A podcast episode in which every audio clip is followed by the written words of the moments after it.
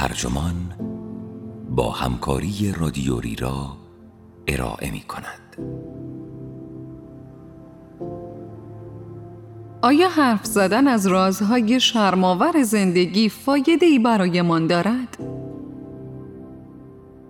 عنوان یادداشتی است به قلم کارن والگاردا که در نوامبر 2019 در ایان منتشر شده و وبسایت ترجمان آن را در دی 98 با ترجمه آرش رضاپور منتشر کرده است. من فرناز مرکباتی هستم.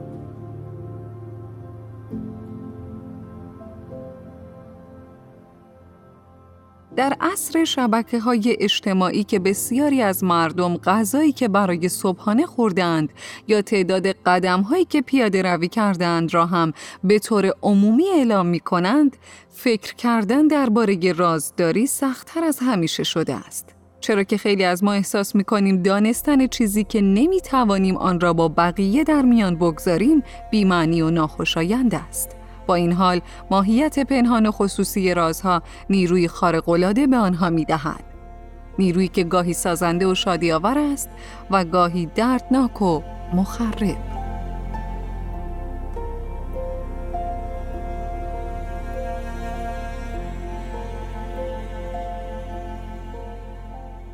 هر خانواده یکی دارد. تروما کرداری مشکوک یا اتفاقی شرماور که با اصول کم و بیش محتاطانه پنهانسازی در پس پرده نگاه داشته شده است.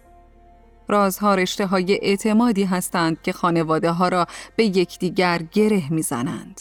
همچون باری تحمل ناپذیر بر دوش آنها سنگینی می کند و گاهی خانواده ها را از هم می پاشد و تنها حس درد بر جای می ماند و پرسش هایی بی پاسخ. این رازها کوله بار گذشتند. کوله باری که گاهی نسل ها به دوش کشیده شده است. با این حال به نظر می رسد اوضاع دارد عوض می شود. روح زمانه ما می‌گوید پرده برانداختن از رازها داوطلبانه و حتی پیش چشم همگان التیام بخش است. این روزها شاهد تقیان سیلی به ظاهر بی پایان از احساس اعتراف هستیم. از نوشته های افشاگرانه در شبکه های اجتماعی گرفته تا خاطراتی که گذشته شخصیمان را میخراشند و پادکست هایی که بیانگر حال و روزمان هستند. مادر بزرگ اسکیزوفرنیک، پدری بد زبان، برادری که مدام در فکر خودکشی است، خواهری که معلوم می شود فرزندی داشته، عموی هم جنسگرا یا سابقه اعتیاد خودمان. بیایید همه چیز را از پستوهای پنهان بیرون بریزیم. رازها کشندند و نابود کردن آنها رهایی آور است و شفا بخش. با این همه شاید بد نباشد نگاهی دوباره به حجمه بیاندازیم که علیه رازداری به راه افتاده است. اگرچه تاریخ رازهای خانوادگی تاریخ ترس و شرم و سرکوب است، اما به همین ترتیب تاریخ اعتماد و گذشت و تحمل نیز هست. درست است که رازداری می تواند خفقان آور باشد، اما همچنین می تواند نجات بخش زندگی ها هم باشد. و اگرچه آنگونه که از میشل فوکو آموخته ایم زیر پا گذاشتن تابوها ممکن است زمین ساز سبکباری شود، اما هیچ چیز معصومانه در ترغیب به اعتراف درونی ترین رازهایمان وجود ندارد. آنچه همچون نبردی نهایی در برابر هنجارهای سرکوبگر اجتماعی می نماید ممکن است در واقع به اعمال قدرت به شیوه نامحسوستر کمک کند. بنابراین شاید بهتر باشد به جای نادیده گرفتن رازهای خانوادگی آنها را همچون دریچه‌ای بدانیم که به یاریش می‌توان بر خانواده و روابط پیچیدهش با جامعه نظر کرد. شاید هنگام مشارکت در جامعه کنونی باید بیشتر به این موضوع فکر کنیم که کدام رازهایمان ارزش پرده پوشی دارند و کدام نه. و مهمتر از آن چه کسی و تحت چه شرایطی سزاوار شنیدن کدام رازهایمان است.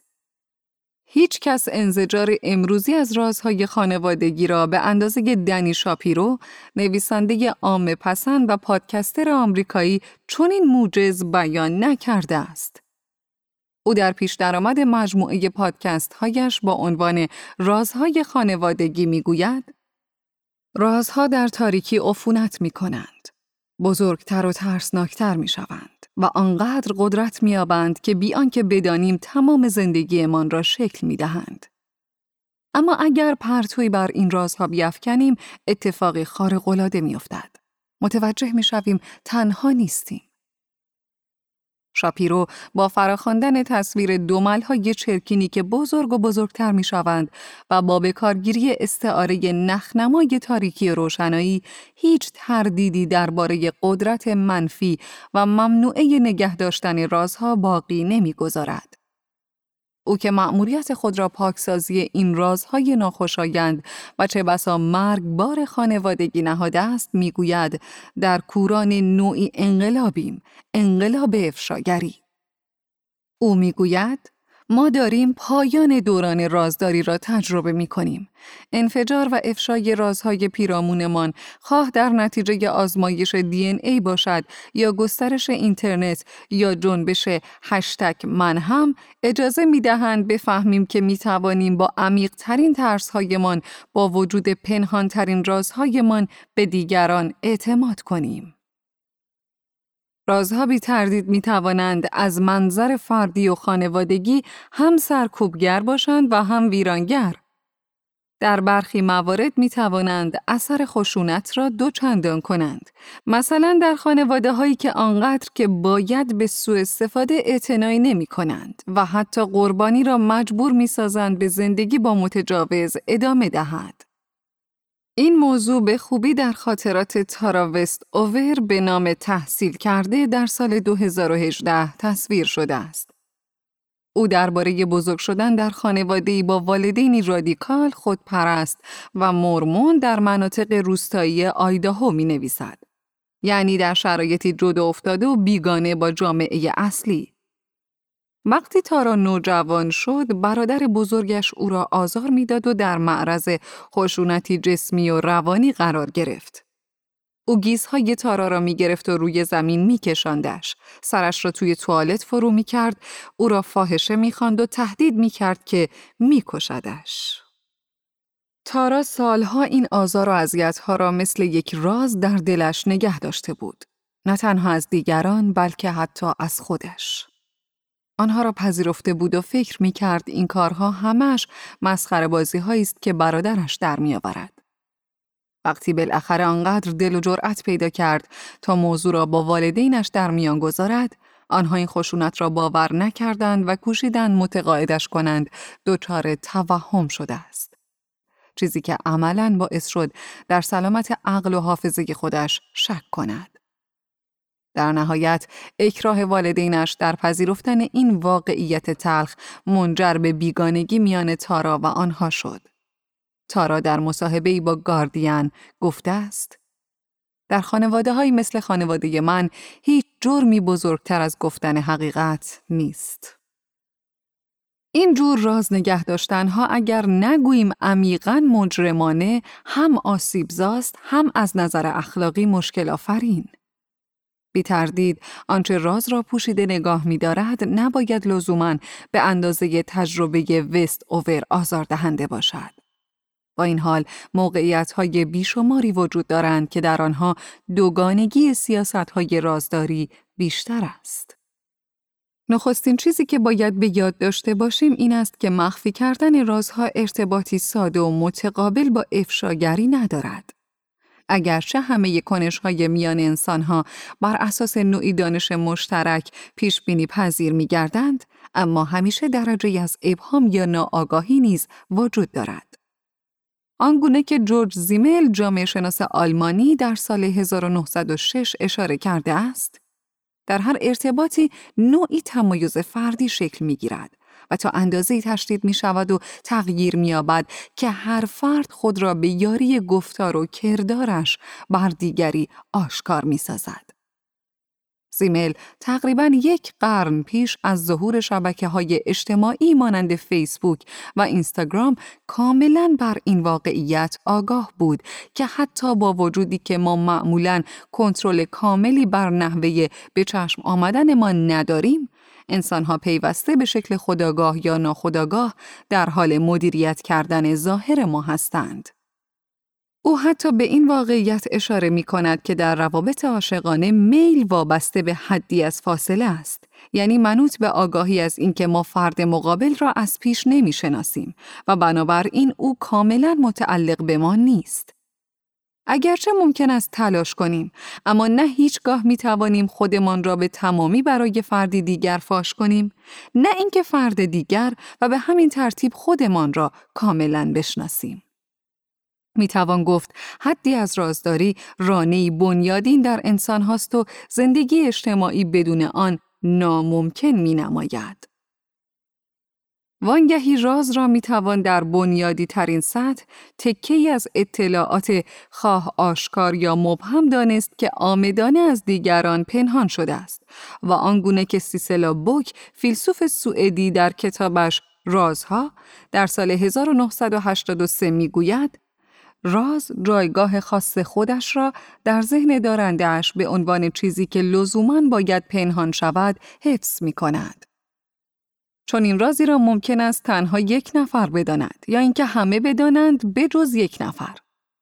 این راز می تواند عمیق باشد که یعنی در آن نه تنها اطلاعاتی پنهان شده بلکه خود این واقعیت نیز پنهان شده که چیزی پنهان است.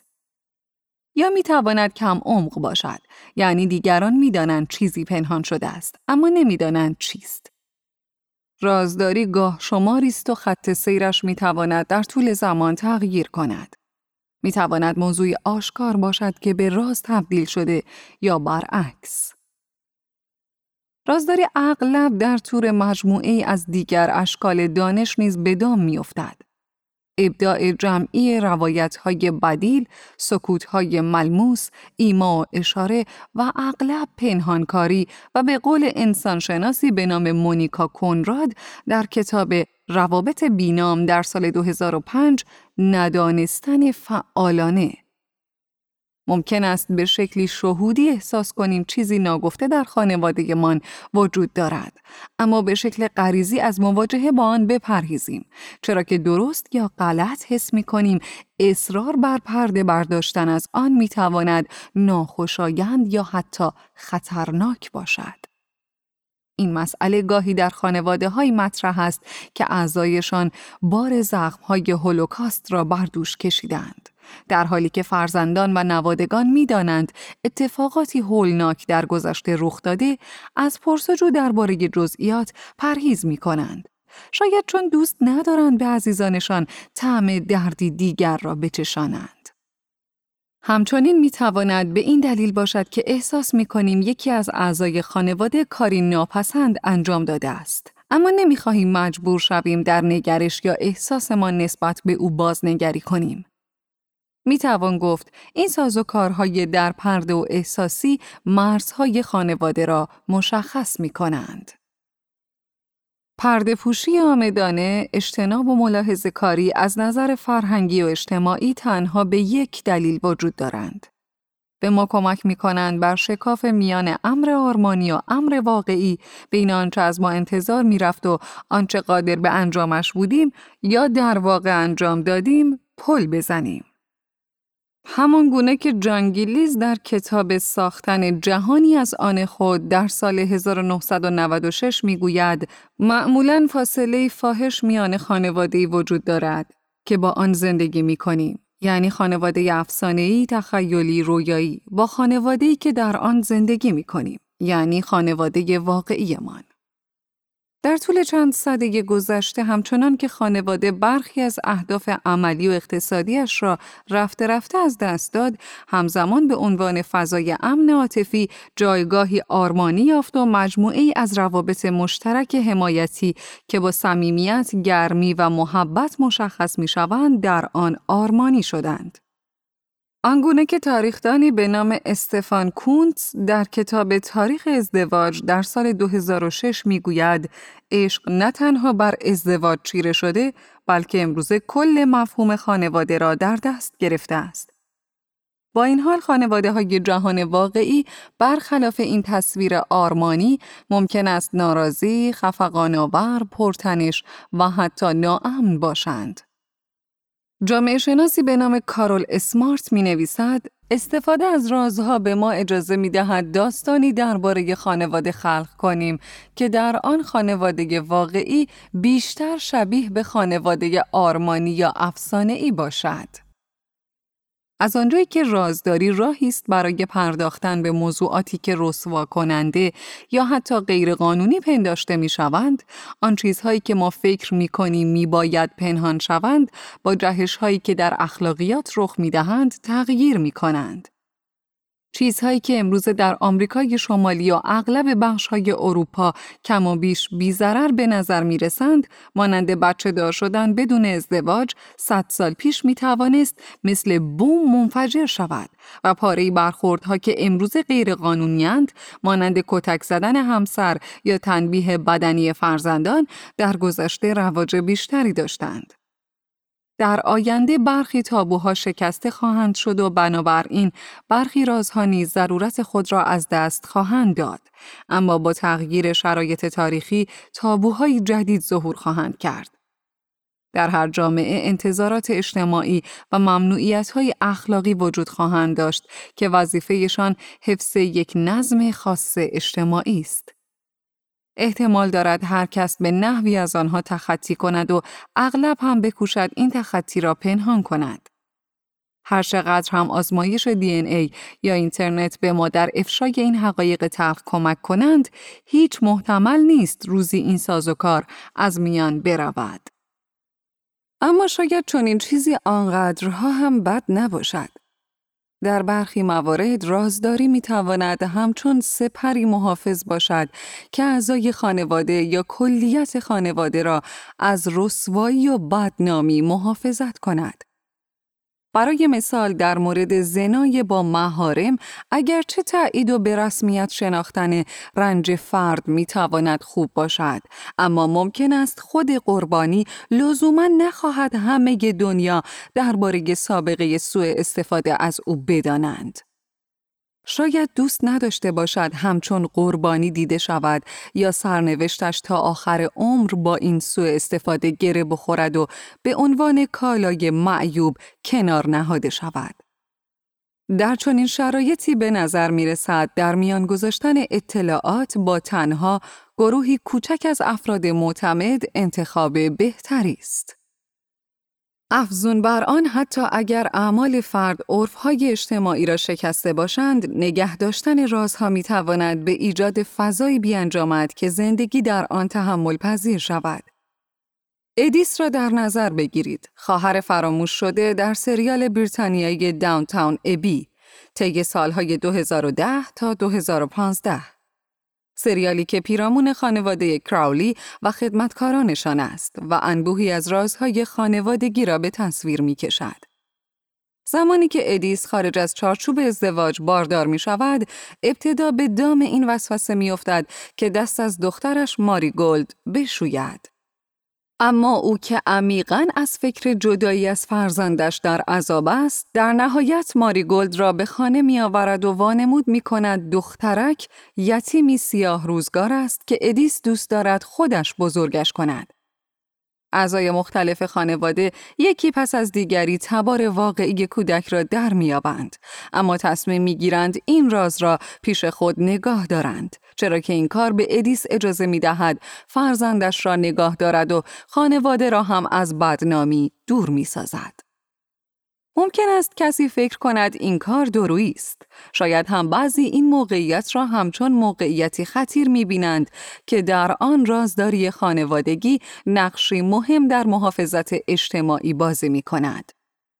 البته این موقعیت ادیس به خودی خود مزیتی بزرگ بود مزیتی که از دست رفته است و مادران مجرد در جوامعی که روابط جنسی پیش از ازدواج را محکوم می کنند باید خوابش را ببینند رازهای خانوادگی چه بسا نجات دهنده زندگی نیز باشند. تاریخ نگاری به نام دبورا کوهن در کتاب رازهای خانوادگی در سال 2013 این گونه بحث می کند که تاریخ راز نگه داشتن و حریم خصوصی عمیقا به یکدیگر تنیدند. در قرن هجدهم واجه های راز و خصوصی تقریبا قابل جایگزینی با یکدیگر بودند. این در حالی است که امروزه آنها را به ترتیب زهراگین و حقی مسلم می‌دانیم. کوهن می‌گوید چند قرن پیشتر رازداری خدمتگزار جدایی نشدنی هیته خصوصی بود. مردم به رازداری روی آوردند تا خانوادهشان را در برابر دخالت‌های غیر ضروری بیرونی محافظت کنند و فضایی فراهم آورند که از چشم نامحرم به دور باشد. کوهن همچنین اشاره می کند که در اروپای اواخر قرن 19 و اوایل قرن 20 رازداری مزیتی بود بیشتر در اختیار طبقه متوسط یا بالای جامعه شرایط زندگی طبقه کارگر، آن خانه های شلوغ، راه پله ها و توالت های مشترک، دیوارهای ترک خورده و پنجره های بدجا پنهان کردن اعمال و واقعیات رسوای برانگیز را تقریبا غیر ممکن می کرد. ثروتمندان در خانه های بهتری زندگی می کردند و احتمالاً پول بیشتری هم صرف تمیز نگاه داشتن نمایان می کردند. چیزی که به نوبه خود این نمای تمیز را تبدیل به نماد هویت طبقه متوسط یا بالا کرد. رازداری گذشته از حفاظت از آوازه خانواده های برجوا بر کارکرد درونی خانه نیز تأثیر گذار بوده است. جالب است بدانیم که واژه آلمانی گیهایمنس یعنی راز برآمده از واژه هایم یعنی خانه است و در اصل معنای متعلق بودن به خانه و منزل را می دهد. اما شاید رازها صرفاً متعلق به خانه یا خانواده نیستند بلکه حتی به شکلگیری خانواده کمک می کنند. شاید آنها از طریق رشته های اعتماد اعضای خانواده را به یکدیگر نزدیکتر می کنند و شاید محرمانگی بذر صمیمیت و وابستگی را خوب یا بد می کارد. برعکسش هم امکان پذیر است. رازها ممکن است مرزهای میان آنهایی به وجود آورند که محرم دانسته شدند با آنهایی که در بیخبری ماندند. همانقدر که رازها از نظر اخلاقی و سیاسی پیچیدند، آشکارسازی آنها نیز چنین است. افشای یک راز خانوادگی خواه در حلقه کوچک یا در اجتماع ناگزیر افرادی بیشتر از آن کسی را درگیر می کند که تصمیم به فاشگویی کرده است. از همین روی است که اعتراف اغلب به نمایندگی از فردی رخ می دهد و پیامدهایی برای افراد دیگر دارد. حتی اگر زندگی کسی هم به خطر نیفتد باز هم افشای راز ویرانگرتر از خود راز است. این مسئله ممکن است زمانی حقیقت یابد که فردی تصمیم بگیرد راز خیانتش را برای کسی فاش کند که چیزی درباره آن خیانت نمی‌دانسته یا شاید کم و بیش به چیزهایی بو برده بوده. اما اکنون دیگر ناچار است علا رغم تمام مخاطرات با واقعیت مواجه شود. برخی مواقع فهمیدن اینکه والدینی که شما را بزرگ کردند پدر و مادر زیستیتان نیستند می‌تواند همچون شتاب دهنده عمل کند که بیگانگی در روابط را سرعت بخشد بی آنکه در واقع پیامد مثبتی در پی داشته باشد. گذشته از این شهادت عمومی ممکن است منجر به مشکلات جدیتری هم بشود. افرادی که به چیزی شرماور اعتراف می کنند که همچون باری بر دوش خانوادهشان بوده است، معمولا افرادی شجاع و با صداقت پنداشته می شوند و در واقع در بیشتر موارد احتمالاً چنین نیز هستند. هرچه رازی زشتتر باشد حقیقی تر می نماید و چون این حقایق زشتی در مواردی بیشمار بی اندازه قابل فروشند یعنی اعتراف کننده از فروش کتاب ها و پادکست هایش به درآمدی هنگفت دست میابد. با این حال اعترافات نه صرفاً باستابی هستند از نوعی درونیت ثابت و نه به اشتراک گذاشتن حقایقی تردید ناپذیر. بلکه در واقع به شکل دادن به این پدیده ها کمک می کنند. افشای راز معمولاً بر اساس خاطرات شخصی است و خاطرات شخصی همیشه قابل اعتماد نیستند. وست اوور در کتاب تحصیل کرده به تفصیل درباره این موضوع صحبت می کند. او در پیشگفتار خاطراتش می گوید نیرومندترین خاطره من یک خاطره نیست بلکه چیزی است که خیالش کردم و بعد به گونه‌ای به یادش آوردم که انگار اتفاق افتاده است. وست اوور با بازگویی بخش های گوناگون از گذشته خانوادگیش به دقت برخی شهادتها را مهمتر از برخی دیگر می نمایاند و پیوسته واگرایی های اساسی میان خاطرات افرادی میابد که حضور داشتند. برخی دیگر از آنهایی که اعترافاتشان را عمومی می‌سازند نیز به همین ترتیب بر کارکرد پیچیده و خلاقانه حافظه آگاهند برخی دیگر نچندان. با این حال حتی اگر بپنداریم اعتراف کننده ها رویدادها و احساسات گذشته را به درستی به یاد می آورند، ثبت حقیقت از چشم یک فرد مسئله ساز خواهد بود. موضوعات ممکن است بسته به دیدگاه بیننده کاملا متفاوت به نظر رسند و افرادی که کرده ها و ناکرده هایشان ذکر می شود و آنهایی که انگیزه هایشان مطرح می شود یا نادیده گرفته می شود ممکن است درکی کاملا متفاوت از اتفاقات داشته باشند. به بیان دیگر ممکن است بیش از یک حقیقت بالقوه وجود داشته باشد. اما میل یا قدرت ساختن روایتی متقاعد کننده منتشر کردن آن و بنابراین کمک کردن به ساخت حقیقتی درباره ماجراها و خانواده ها چیزی نیست که به شکلی برابر توضیح شده باشد.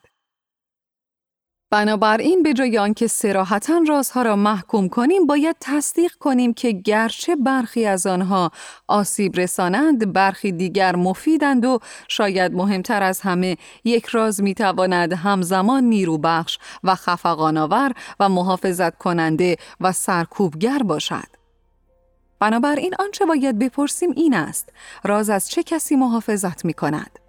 آیا روابط نامتقارن قدرت را تقویت می کند یا آنها را به چالش می کشد و یا هر دو کار را همزمان انجام می دهد؟ و در مورد اعتراف ها حقیقت چه کسی به عنوان حقیقت پذیرفته شده و این امر چه تأثیری داشته است؟